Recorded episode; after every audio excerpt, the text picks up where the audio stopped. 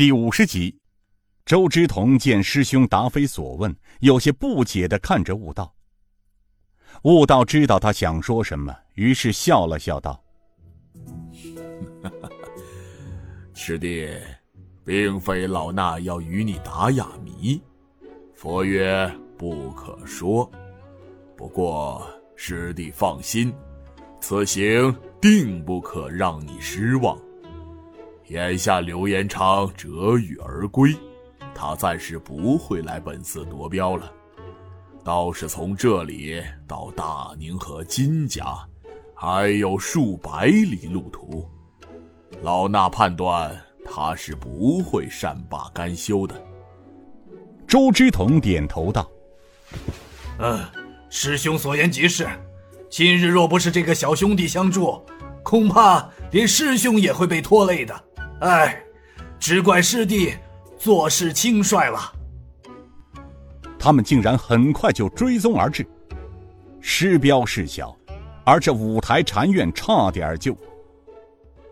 悟道说：“师弟不要自责了，佛祖说人生无常，福祸相倚，我佛慈悲。”阿弥陀佛。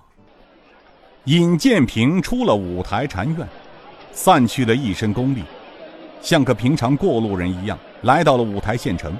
他有些奇怪，大街上的人为什么都盯着他看，而且很好奇的样子。但凡见到他的人，大都三五成群的指指点点。这时他终于明白了原因，哑声失笑。其实他现在的穿着不伦不类，究竟是哪个朝代的衣服，连他自己也说不清楚。进了城，他向刘庄而来，到了刘庄门口，见到了两个门童。他想，自己这身装扮恐怕会有麻烦，于是他进了一条巷子，想干脆从后院的围墙进入。来到后院围墙外，他听到了兵器的撞击声。尹建平知道，有可能是刘师兄他们在练武。他将身纵起，翻过高高的围墙，落在院中。这还没有站稳，只听到：“哪里来的狂徒，招打！”一件乌黑的物体闪电般的直奔面门而来。尹建平身体向后做了个铁板桥，让过了第一只燕子镖。紧接着又有三只燕子镖。呈品字形直奔他的前胸，天突、关五、潭中三大要穴而来。尹建平一个燕子翻身，又躲了过去。三只镖当当当插进了围墙的砖上。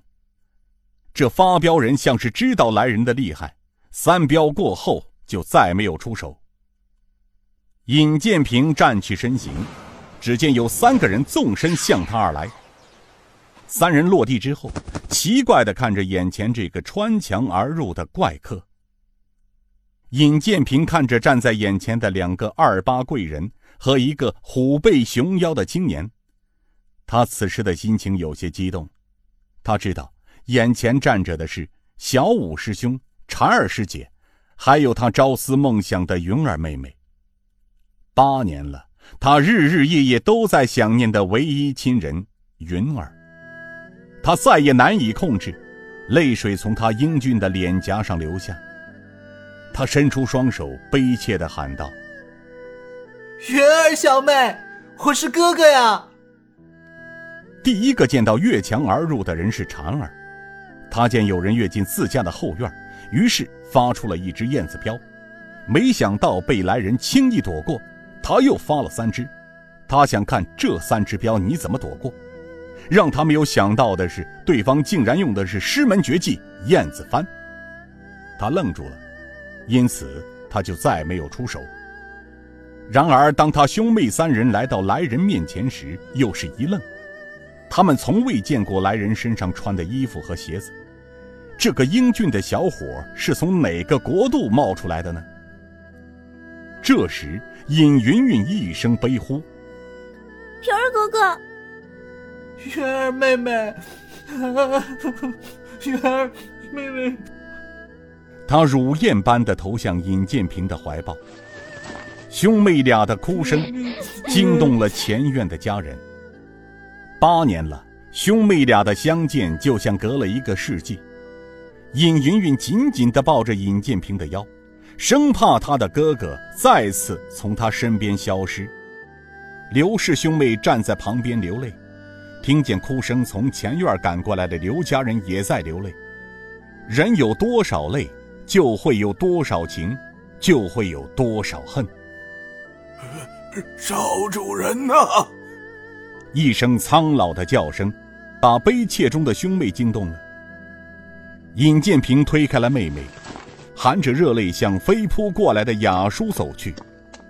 雅叔，少谷主，雅叔，少谷主，这些年你去了哪里呀？